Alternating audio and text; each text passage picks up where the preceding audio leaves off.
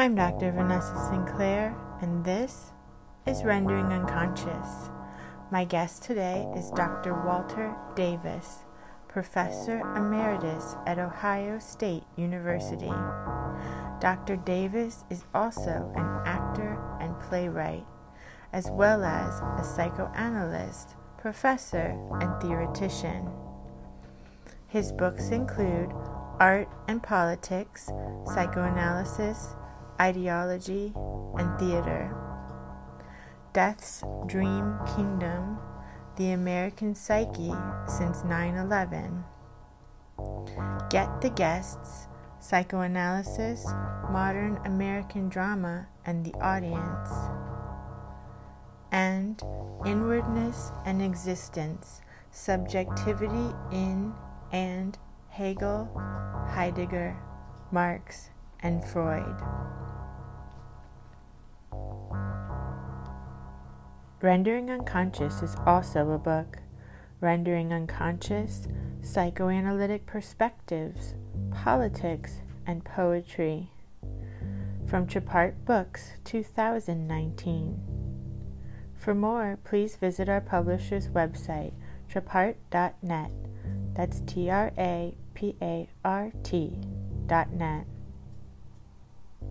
You can support the podcast by visiting our Patreon, P A T R E O N dot com forward slash V A N E S S A 2 3 C A R L. Your support is greatly appreciated. For more information, you can also visit my website, drvanessasinclair.net, or the podcast main website, renderingunconscious.org. Links to everything can be found in the text accompanying this episode.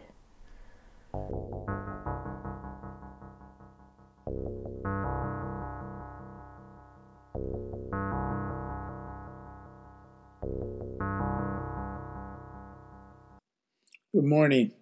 My name is Walter A. Davis. Everything you need to know about me you can find at my website, www.walteradavis.com. I'm trying to condense reams of material, which would probably end up being a book if I could only summon the disgust that would have to inform every sentence of it, because my subject is the Donald Trump and American fascism as a psychoanalytic phenomenon and what art must become as the only mode of conscience adequate to that situation enough. Let me begin with uh, a dedication. This is for Lenny, and uh, with a memory. Growing up in the 50s, my father was a uh, chief petty officer in the Navy, both parents uh, American patriots, but I was obsessed with this uh, question what would they have done had they lived in Hitler's Germany. Given the terms that they applied constantly to Jews and to blacks, I had to reach the sad conclusion. But that question is a question we must ask of ourselves today.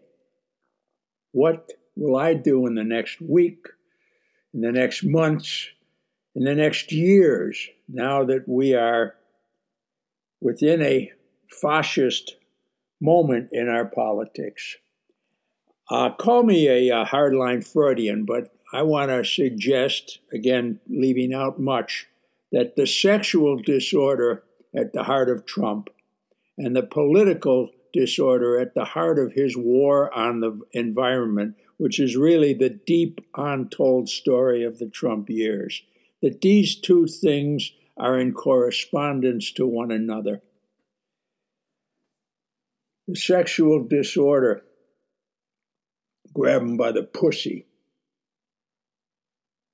Let's get inside that statement, and we see that it is an assertion of power over an object that you can treat uh, in a way that amounts to rape.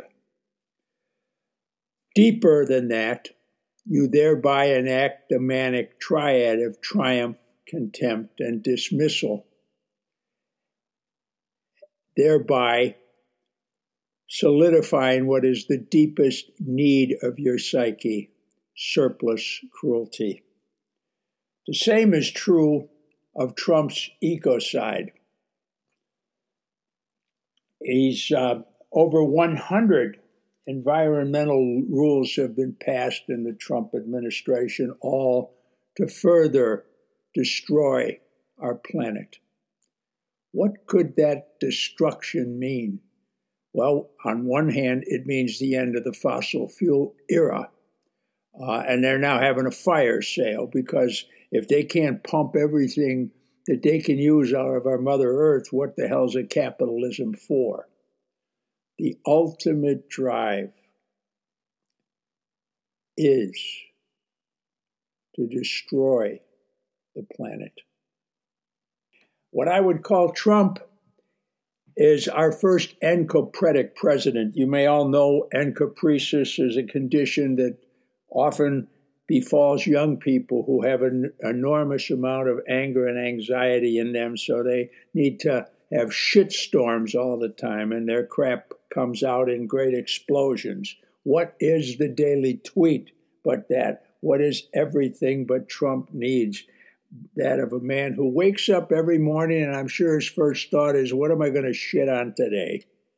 Uh, the need is, and now I want to get deeper into that psyche. And uh, uh, as a footnote, there's a book that 27 shrinks of various persuasions put together where they informed us uh, in great timidity that Trump was a pathological narcissist who had a somewhat sadistic personality. Well, you can go a lot deeper. The deepest need of Trump is evacuation of the poisons that he has inside, and he has to shit them out on somebody else. That's why projection and denial informs everything he ever says in his campaign of lies, from which he derives great pleasure. The deepest drive of such a personality that needs to evacuate lest it implode and drown in his own shit is to unleash on release a massive amount of thanatos, of death, of death work, to have that become completely unbound in a rage to destroy that makes Iago look like a Christian fundamentalist. Uh, the need is for a massive Götterdämmerung in which the mad exploding of your psyche is, uh, is released on otherness, and the otherness of, to think of Iago again, that which in its life hath a daily beauty that makes you ugly. That's how ugly Trump is. Now it's interesting that such a psyche corresponds to fundamentalist religion and to the white supremacist movement, the two primary groups that find in Trump the leader that enables their, their uh, abiding fear as losers who are re- in resentment that has filled them with a rage toward uh, Western intellectual liberated life. They all meet in the leader and find a kind of uh, excess uh, enjoyment in his rallies, which are expressions in which Thanatos is eroticized in all sorts of ways that debase the, uh, them, and as we now know, have become spreaders of the disease, the COVID. And what is the COVID?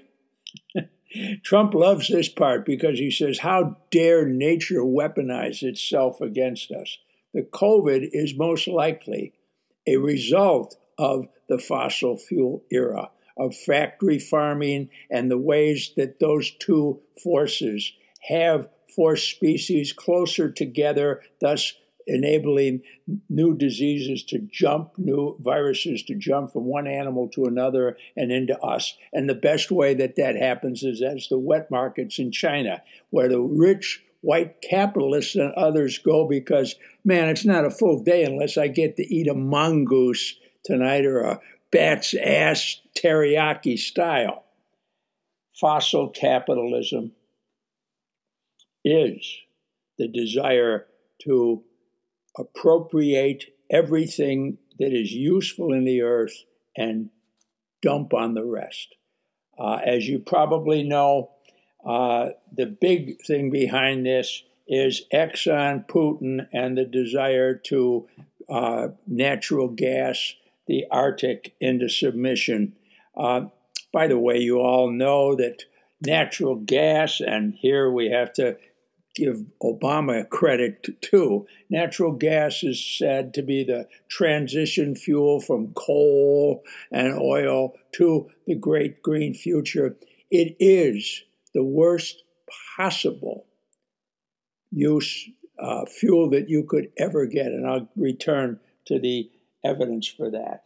Uh, we've now reached with the rallies, by the way, the situation in which Trump is a serial mass murderer. But I want to turn the page uh, to try to shift to a final description of what the fascist order is as a politics. It's the destruction of fact, Fox Americana. Public discourse becomes rhetorical incitement to violence science is rejected. We live in, to put this all in the memorable terms of Kellyanne Conway, we live in the world of alternative facts, or as I prefer to call it, alternative fucks. The transformation of our legal system becomes a matter where the right uh, imposes its values on the rest of the country while claiming to be constitutional originalist the plain meaning of the scripture, folks, as if it didn't have to be interpreted. The Holy Trinity of fascism thus reigns uh, in the private life too racism, sexism, and xenophobia. The evisceration of all government departments and agencies, the use of tweets as the means of communication with a collective psyche ruled by hate, fear, and an aggrieved sense of victimage corporatism as economic and taxation policy, uh, and what fascism really is the substitution of conditions of force for principles of discourse. Orwell's boot applied to all situations. That is so that the fascist psyche of narcissistic grandiosity can rule in destruction unbound. That perverted sexuality imposed on everything, thereby a world of any inner emptiness and malignant envy projects itself as surplus cruelty. And cruelty is the ultimate need of the fascist psyche, just as compassion is the ultimate need of the resistance. Uh, the uh, what we have today is a situation where our primary genocide is ecocide, and as we know, Trump is fast climbing uh, the list of the great mass murderers of history. With that as background, I want to switch to something else as a way of helping us understand what this means in deeper terms. Because what is the role of art in such an order? Well, first of all, it's to expose it and to refuse any of the guarantees that we might impose on art as a way to limit or resolve it or deliver us from it. One of the great plays in the American theater is Thornton Wilder's Our Town. You may only know it through sappy high school productions. I suggest you reread it. The play was first performed in 1937. It was set in 1901. I like to think of the possibility of an Our Town Redux set in the year 2020. And I like to think of it in terms of first the role of the stage manager, who in that play was a kind of chorus. So let me begin with him. Please, let me introduce myself. I'm a man of wealth and fame. but what's eating you is the nature of my game. And so the play begins now with the scene of Trump, now 200 years old.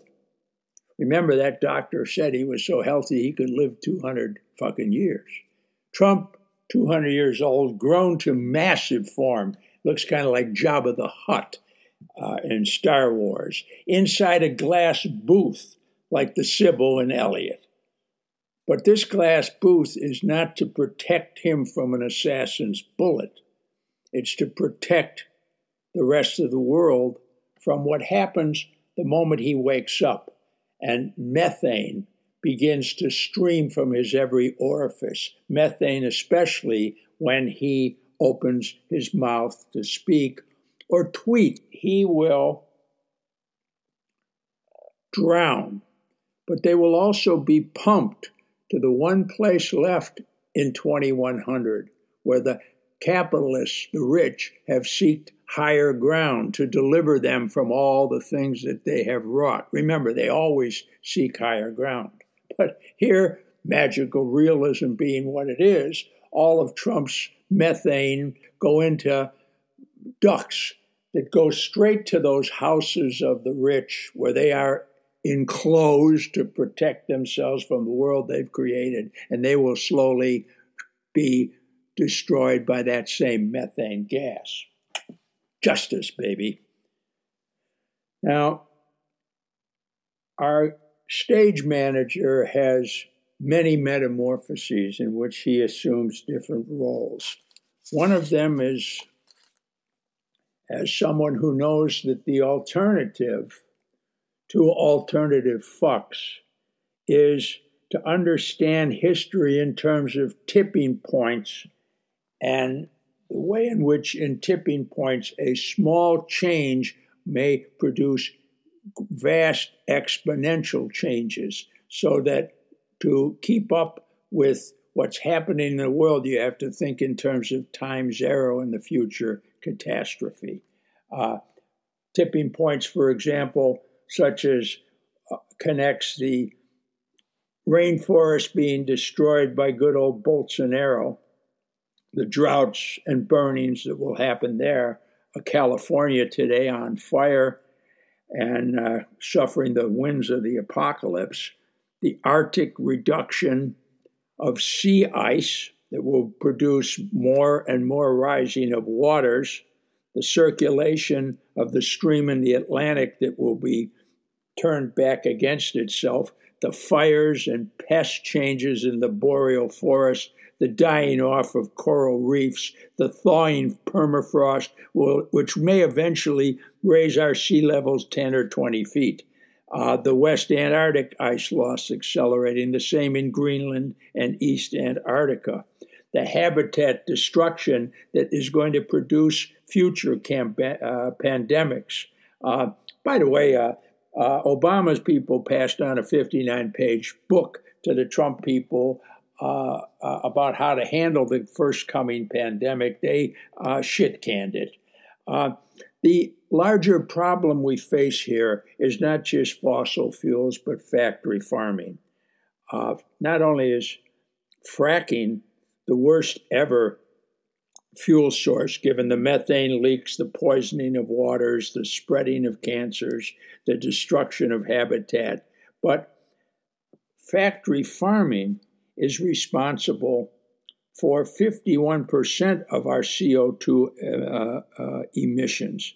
One pound of beef cost, uh, requires 2,500 gallons of water. Fossil last year used a, 100 billion gallons of water. Factory farming used 34 trillion. The rainforest is being burned one acre a second. 116 pounds of animal excrement excrement are visited upon the U.S. each second. You see where I'm going with this.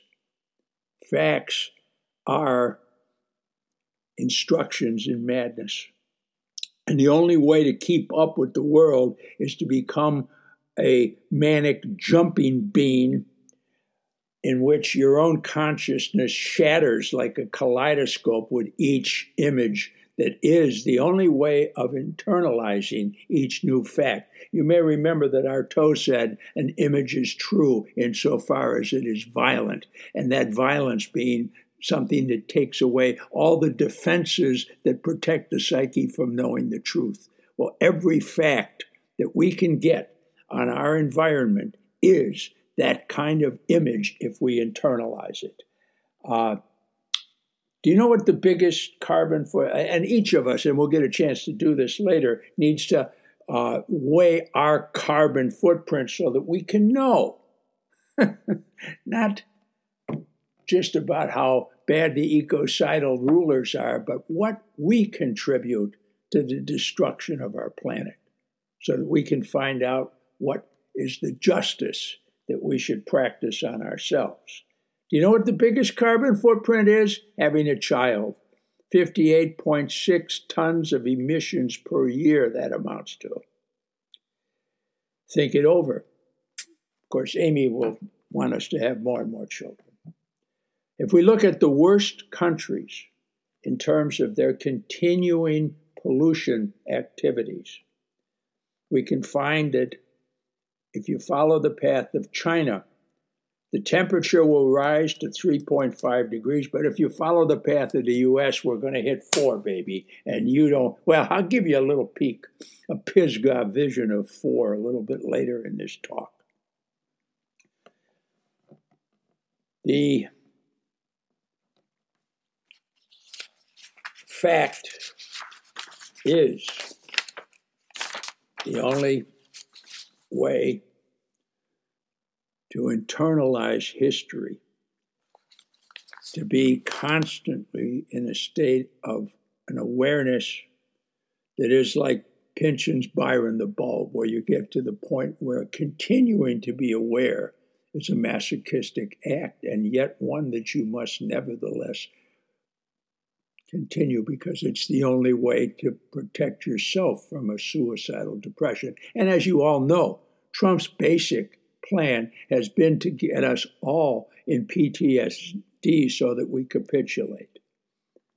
Capitulate to a situation where in 212 there were 7 billion people on the earth and 70 billion farm animals. Do you know that chickens have doubled in size since 1970? And that humans eat 65 billion chickens per year. I have in my wallet a picture of one of those chickens, a picture of a life spent in paralytic agony. I carry it with me so that I'll never eat another piece of meat. Do you know that if cows were a country, they'd rank third in CO2 emissions worldwide? Do you know that the Paris uh, attempt to hold things to two degrees warming required that individuals have a CO2 budget that must not exceed 2.1 metric tons per year? Well, the global average is 4.45, but we're number one, folks. The average American is 19.8 metric tons per year. In 2011, Syria descended into chaos 1 million refugees. Projections are that in the year 2050, there will be 140 million to 1 billion refugees. And uh, current estimates are that we may be able to halt things at a 3.5 degree Celsius temperature increase. I'll return to the world that will give you. But we're Americans, and our primary activity is waste, junk, the next object that we discard in our rush to the next desire, fulfilled only to produce that ravenous emptiness that must find something else. Do you know that two thirds of the American energy that we use is wasted? That one fourth to one third of our food is wasted? Do you know that U.S. soil erosion is now 10 times higher than replenishment? So it goes. So it goes. 2.1 billion today in the world have no access to self to safe water. 10,000 die daily from air pollution. The Arctic drilling will release frozen viruses, another source of pandemics to come. If you want to know how fracking fucks communities, go to Dimock, Pennsylvania or Dish, Texas.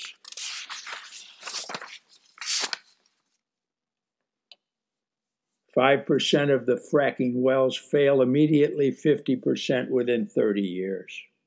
But this is all fake news, right, folks? Well, here's some fake news for you. Science magazine reviewed 928 peer reviewed articles on climate change to find out that there were 0% of scientists who doubted it.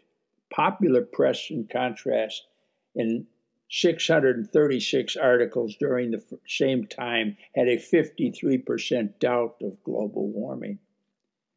The primary people responsible for what is going to be done to the poorest people in the world, those in Bangladesh, for example, all the other cities that will be drowned. That the primary cause of this is the American way of life. Remember Bush the first, when he went to an environmental conference, he said, The American way of life is not negotiable. That's what's called fracking the planet we find again and again that people say, well, if we did this or that, or if we cut back on this or that, it would destroy our way of life. We'd have to pay too much for our energy. We wouldn't be able to gorge ourselves on Big Macs, which, by the way, may cost you $4 at McDonald's, but it costs you $7 more in tax subsidies to produce that hamburger. Ain't capitalism great? If food waste were a country, it would rank third as a pollution emitter. Recently, a young whale was found with 220 pounds of plastic crap in its gut. We are producing a plastic ocean, and the only justice there is that we've all, any of us who eat fish, now have plastic within us, too. I could go on and on and on as if I were some masochist who in love with some horror show. But I got a better horror show for us. I got the other section of the our town redux, a section that begin that ha, that is kind of a kind of a museum of the various victors of the Trump world and where they end up, because we always want with Times Arrow to see where things end. And so we return first for our first exhibit to Trump in his glass booth being visited by Ivanka so that they can do the Cordelia Lear scene, Come, let's away to prison, we two shall sing like birds in the cage. I guess it's tweet like birds in the cage. But they're interrupted by Melania entering dressed as Eva Braun to give Donnie his daily nutrition, the only nutrition he gets that keeps him alive as he gears up for another day of uh, grabbing whatever he can by the pussy. We switch then, however, to a comic scene. There is, believe it or not, a group now called whitedate.net, which offers the Proud Boys and the Promise Keepers and all the other white supremacist clowns a chance to find women. If you see a picture of any of these dudes out there with their guns and their big bellies at 25 and their dumb ass faces, you know that the key problem in these guys is they could never get a date in high school and they can't get laid now. But we're going to try to help them with that. And so our second exhibit is the Charlize Theron Anti Lysistrata Sadie Hawkins Day, date a Proud Boy Day. And what you do on that day is Charlize Theron will gently help these guys understand why they are whiners and losers and crybabies and suckers, and that their happiness as a warm gun will not deliver them from the cold, limp thing between their legs, which can only rise at the prospect of revenge.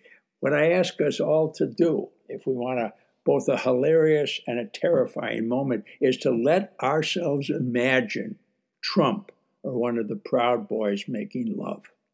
Triumph, contempt, and dismissal. But we now switch to a much larger perspective in which we are not, find ourselves in the valley of Megiddo, where all of the fundamentalists who support Trump have gathered together in expectation of the rapture. And you know what the rapture is? It's the COVID. The COVID is Holy Ghost power. And so they're all out there gathered together in the ultimate rally where from Peter's chair, Pence anoints the saved. Oh, all of this is on television, by the way, beamed into all American homes. It's the only thing you're allowed to watch, thanks to Pat Robertson, Franklin Graham, and Falwell. Uh, this is the only broadcasting station now, the Christian broadcasting station. Amy Coney, Island of the Mind, Barrett, is holding the Sunday morning service in which everyone speaks in tongues to the tune of stand by or behind your white male man as the saved are anointed with cow's blood and pig's, pig's blood by William Barr. This is all brought to you in terms of a much deeper need. Life within the womb is sacred, more sacred than anything else. Life outside the womb is, well, fuck you. It's universal death. And you know why? Jesus is lonely. He wants people up there with him. You can I could go on and on with this uh, because I think part of the problem we face is not only that we continue to accord religion any respect whatsoever, but that we forget that its deepest impulse is cruelty. That's why William Barr loves to quote Aquinas. Aquinas and Aquinas' proof of the necessity of hell, and we're going to return to that hell when we move back to our earth. Everything outside Megiddo. Hell is necessary, Aquinas says, because part of the pleasure, the jouissance, if you will, of the saved in heaven is to see, to experience the sufferings of the damned.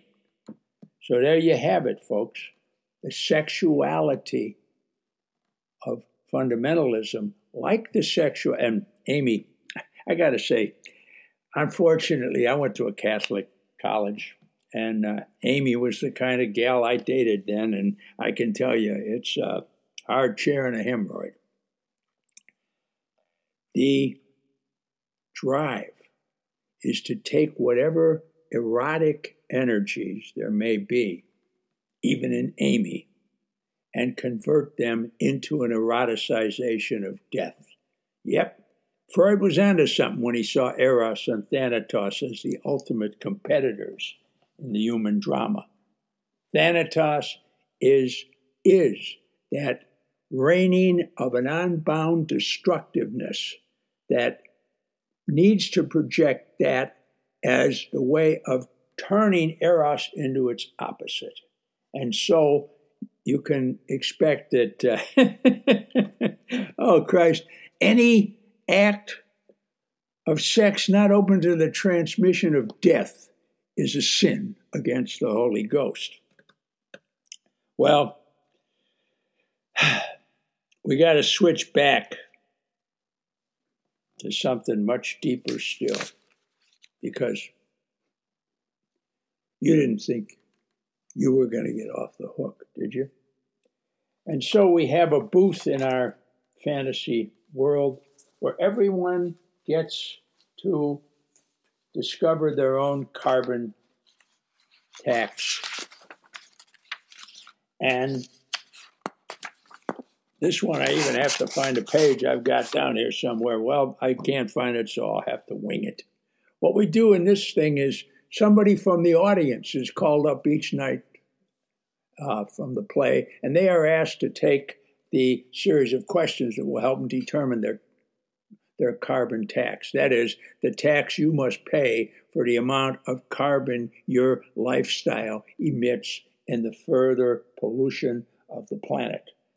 Um, and you know, you can start simply ask people if they eat meat, how much they eat a day, if they use dairy, if they drive a car, how much they waste and throw away, how many kids they have, how much, how long they've uh, uh, been polluters of this sort. But then you get to a deeper carbon footprint, the carbon footprint of your belief system in, to what degree has your fundamentalist Christianity contributed to saying fuck you to the planet? To what degree has your capitalism done so? Are you a Republican? There's an extra tax for that, though Democrats are highly taxed in this matter too. Do you use uh, products with palm oil in them, palm oil being the third biggest emitter and the reason for the destruction of habitats? Uh, you can go on and on. Uh, and to get your tax right, you don't just, we should have the Beatles on the taxman playing as background in this, by the way. To get your tax right, you got to go all the way back to the beginning. And then you got to go all the way forward because you know what the deepest meaning of time's arrow is? It's that our responsibility for the future that we create is unending good old Ronnie Reagan, and there's a logical progression from Reagan to Bush to Trump. Good old Ronnie said, The future is now, live now, enjoy the future, and screw everybody afterwards. Well, the future is what happens once you commit yourself to that kind of life. And so you have to talk about every dimension of your lifestyle, everything you do, everything you believe.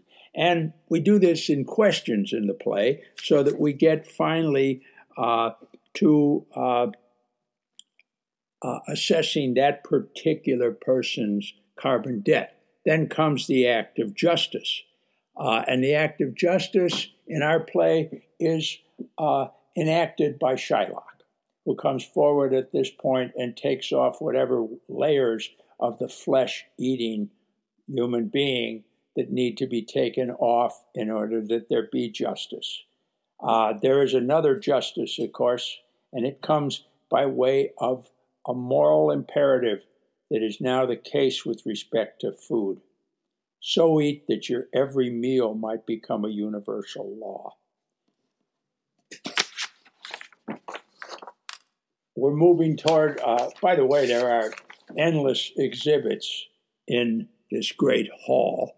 And uh, some of them we could move through very quickly. There's an Amon Goth, Today is History speech, which in our play will be given per, uh, per, uh, forever by Mr. Trump. Uh, Guth, you may remember, is the character in Schindler's List who, on the day he's destroying the Polish ghetto, says that by the end of this day, it will no longer exist. Today is history.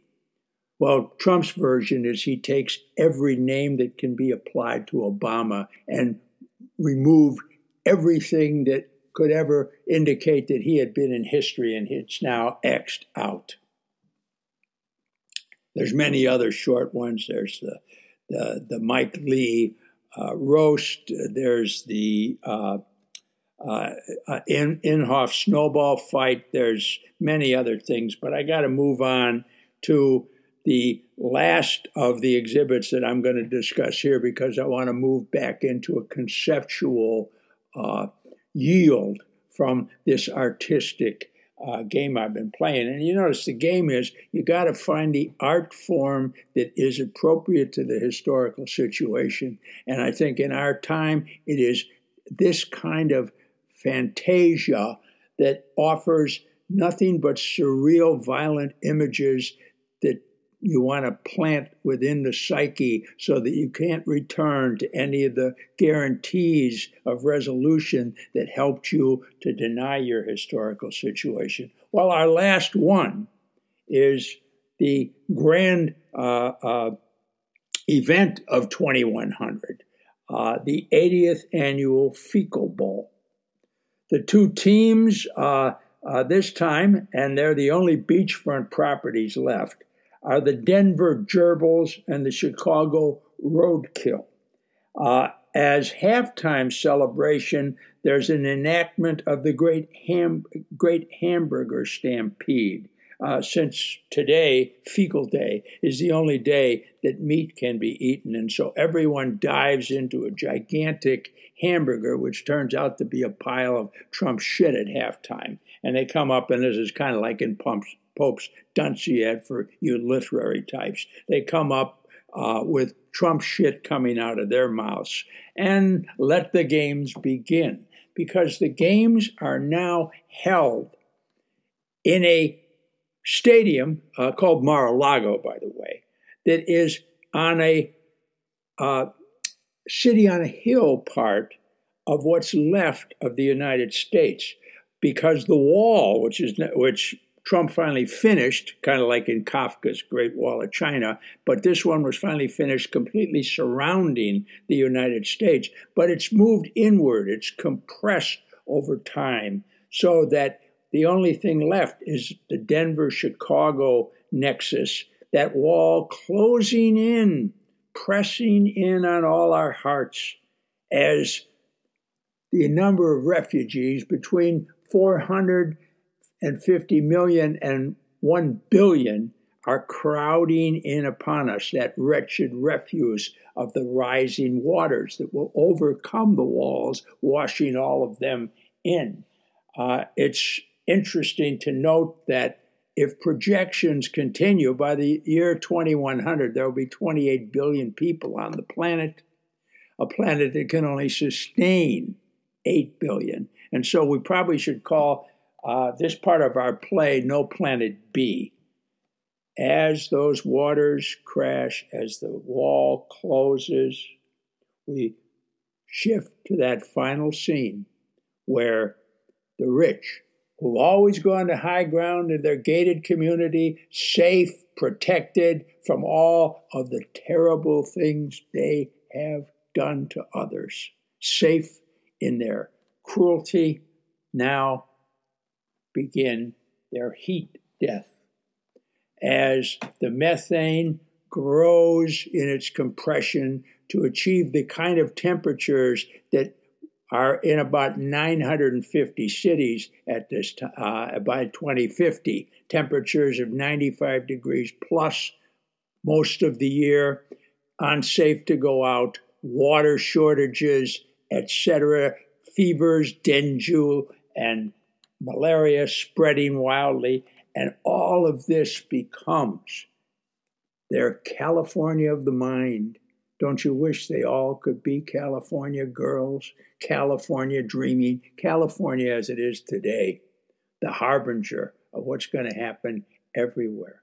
California, where the earth is on fire and the winds blowing out of paradise. Ha ha. The winds are spreading that fire and it, will engulf them all. And here we get to see the rich on their knees praying for deliverance, and the only deliverance they get is to suck down the results of their own cruelty. And so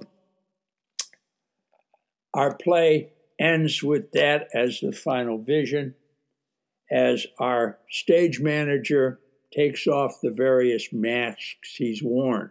And this I can only tell you briefly because every part of this play has to have different voices. At one point, he's Lenny Bruce returned.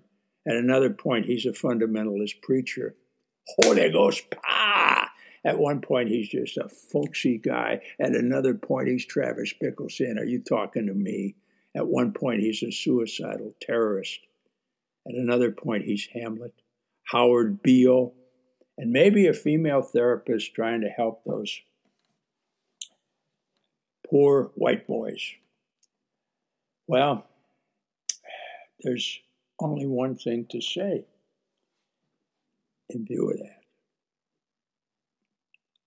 And that is can we find a way back to the concept? You might call what's happened in the last 20 minutes or so what Claudius says of Hamlet this is mere madness, and for a while the fit will work upon him.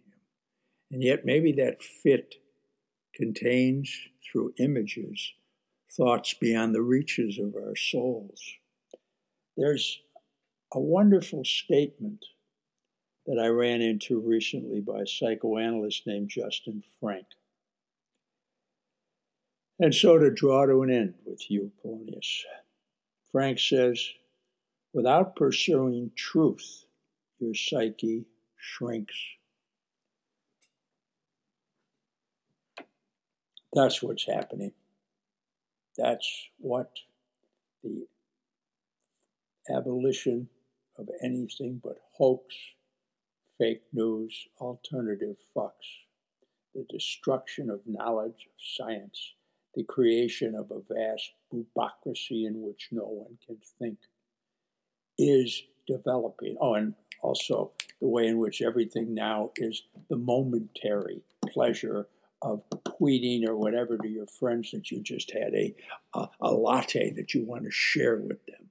All of this is the reduction of consciousness to the moment and the impossibility of internalizing any experience that doesn't produce some uh, evanescent narcissistic sense of well being to cover up the vast emptiness of a psyche that shrinks because it can't pursue truth. Because how do you pursue truth?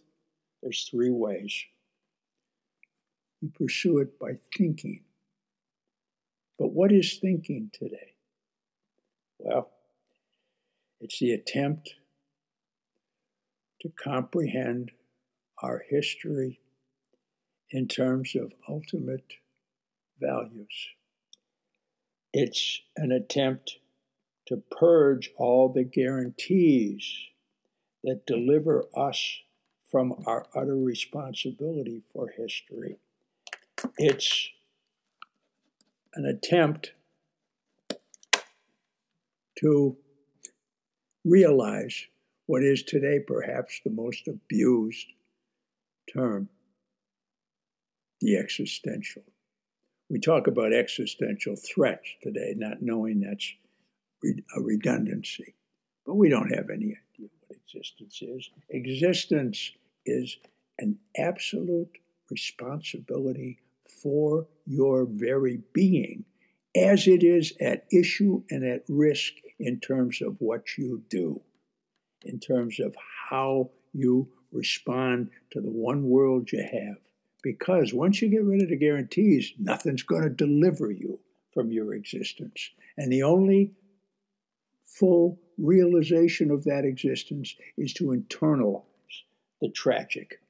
The tragic, not as uh, the ways you've been taught to contain it as something that happens to great men because of a flaw and gives you the catharsis of pity and fear and all that jazz. The tragic is the understanding of the depth of our collective responsibility for a world that we've created out of those desires we found it impossible to refuse. And in this sense, Trump is a somewhat ultimate figure. To pursue truth is to internalize our situation in a way that makes us exist in utter responsibility. I began this by saying that Trump is a fascist. That is not a term I use readily because I think it is not just a term that helps you define something and satisfy the other ostriches in the scholarly world that you can uh, get refined in your in your definitions. To call someone a fascist is to tell yourself that you have no choice in the face of that but to act, to eliminate that fascism by whatever means necessary, as Malcolm X would say. Perhaps that's the situation we will all face very soon. It's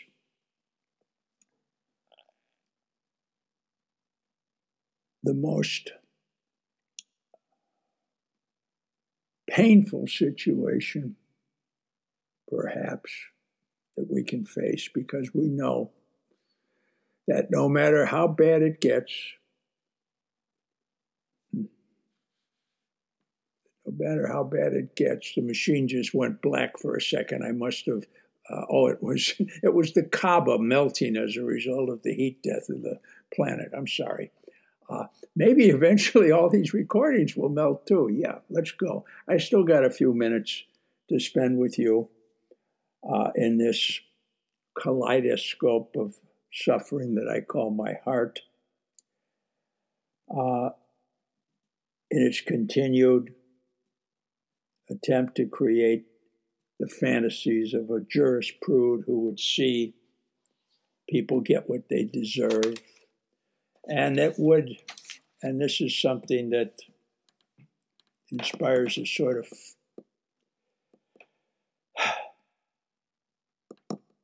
despair in me, that there's still in me some attempt to say we can turn this mother around, we can face all of this, we can know, and we can act on the results of our knowledge without delay, without lies, without finding a way to make a separate peace. But let me, in concluding, and oh, am I going to, when I repay this, replay this, am I going to find the things I've left out of it? Let me, in concluding, give you what I hope to draw out at length to show you what a world at two degrees, three degrees, four degrees, five degrees, and six degrees, because we might uh, get all the way to a six Celsius rise in temperatures, and then we'll sail well beyond that until the world is purged of the human being. Remember, the earth always finally wins. But maybe next time, when it begins to evolve again, it will not let this scourge be part of that order. But here's here's uh, since I can't draw out all the details of each rise in that temperature. There's a good book by a man named Lynas on that, uh, which you might take a look at. Uh, I want to suggest that at two degrees, I want to suggest the appropriate songs for each phase. This will give you a kind of morning chuckle after all the thing. What do they say in Dostoevsky? First the suffering, then the pancakes. These are the pancakes, folks. At two degrees, we got having a heat wave, a tropical heat wave. And we have a statue of Marilyn Monroe with her dress blown sky high. Uh, at three degrees, we got Peggy Lee coming back to sing Everybody's Got the Fever. Fever, something you should know. Mm-hmm. You give me fever. At four degrees, we got California dreaming on such a summer day, in which they all could be California girls. At number five, we get transformed into uh, a atonal Schoenbergian uh, work, something like his Survivor of Warsaw the Beatles singing, Here Comes the Sun, do do do do do. Finally, at six degrees, we get for Trump the Götterdämmerung of Wagner as the ending in which the universe, in which everybody now sees in that turning globe that descends onto the stage the hell of what we've produced. But that Götterdämmerung shifts over to Offenbach's Can Can, and it's in that Can Can that we all dance our way off the stage. Uh, what I've done here is uh, what an actor frequently does if he finds himself in that fantasy that is also nightmare. On an empty stage alone having lost all his lines having to improv some way to get off. Get off. Think of what trump requires to get off. Think of that amount of hatred and rage and cruelty that is the culmination of every act in which his being achieves pleasure. And then say to yourself, how do I become the antithesis of that? Not antithesis in terms of some synthesis bullshit, which was never a way to read Hegel to begin with, but that's another story, and that's only for you few philosophers. Ha ha! But a real other to that attempt to reduce all others to manifestations of your power.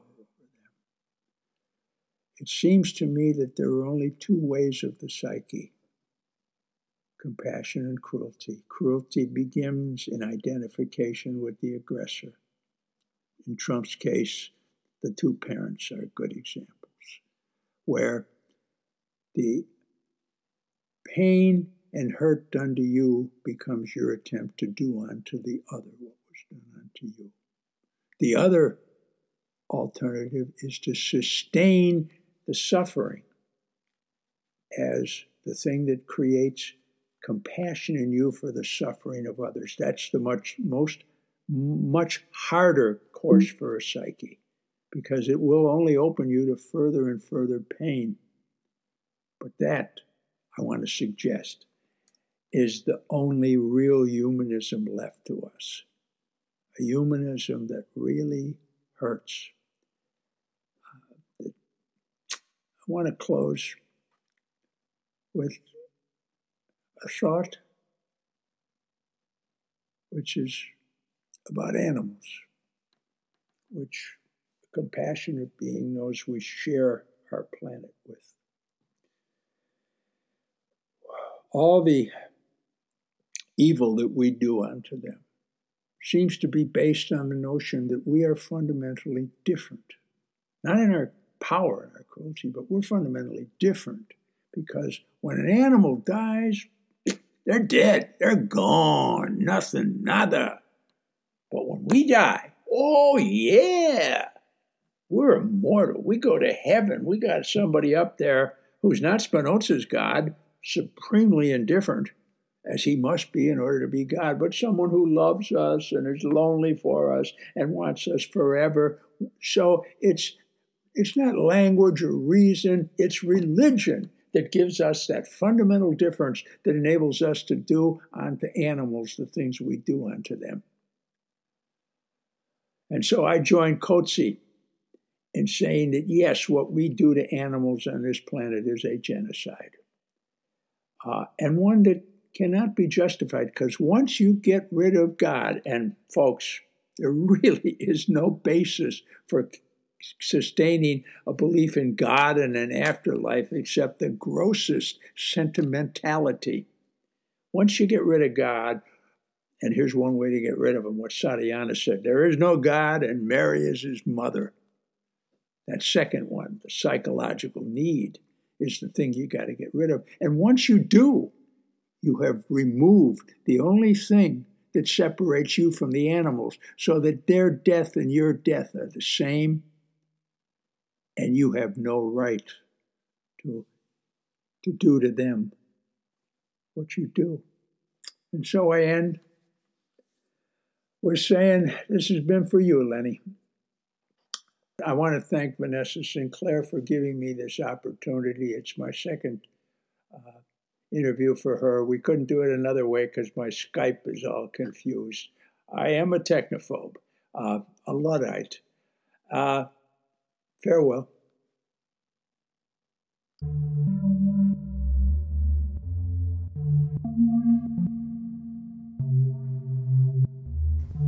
Thank you for listening to Rendering Unconscious. You've just heard a discussion by Walter Davis, Professor Emeritus at Ohio State University. For more, you can listen to my previous interview with Dr. Davis, Rendering Unconscious, episode number 19. As always, links to everything can be found in the text accompanying this episode. If you enjoy Rendering Unconscious podcasts, please head over to Apple Podcasts and give us a rating so that we can li- reach more listeners. Consider joining our Patreon, patreon.com forward slash Vanessa23Carl. Rendering Unconscious is also a book. Rendering Unconscious Psychoanalytic Perspectives, Politics, and Poetry. From Trapart Books 2019. For more, please visit our publisher's website, trapart.net. That's T R A P A R T dot net.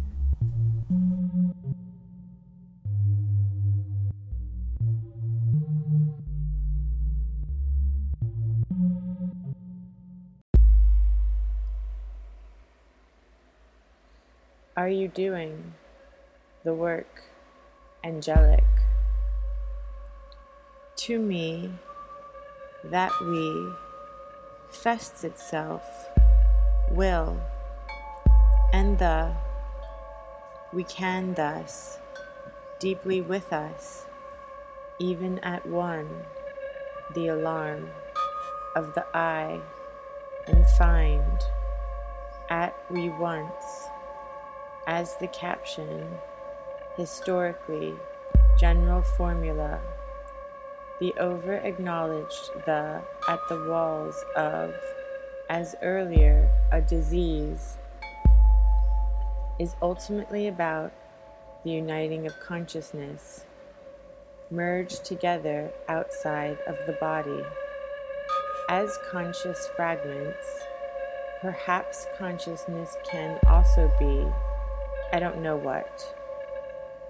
On to explain that by doing this, they hope to, rather than be allowed from the consciousness, blood in it, thinking non representation to veil, hard process, love and consider this in relation to the concept.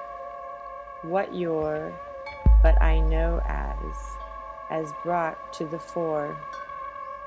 Many would be similar scenario in his. Break that, I wish, delineates the theory of the drives. At this point, Power, for example, develops his theory further along the lie. Went concept of the death drive to his theory of libido, the favorite song in the world. That sexuality is not to get enough of it.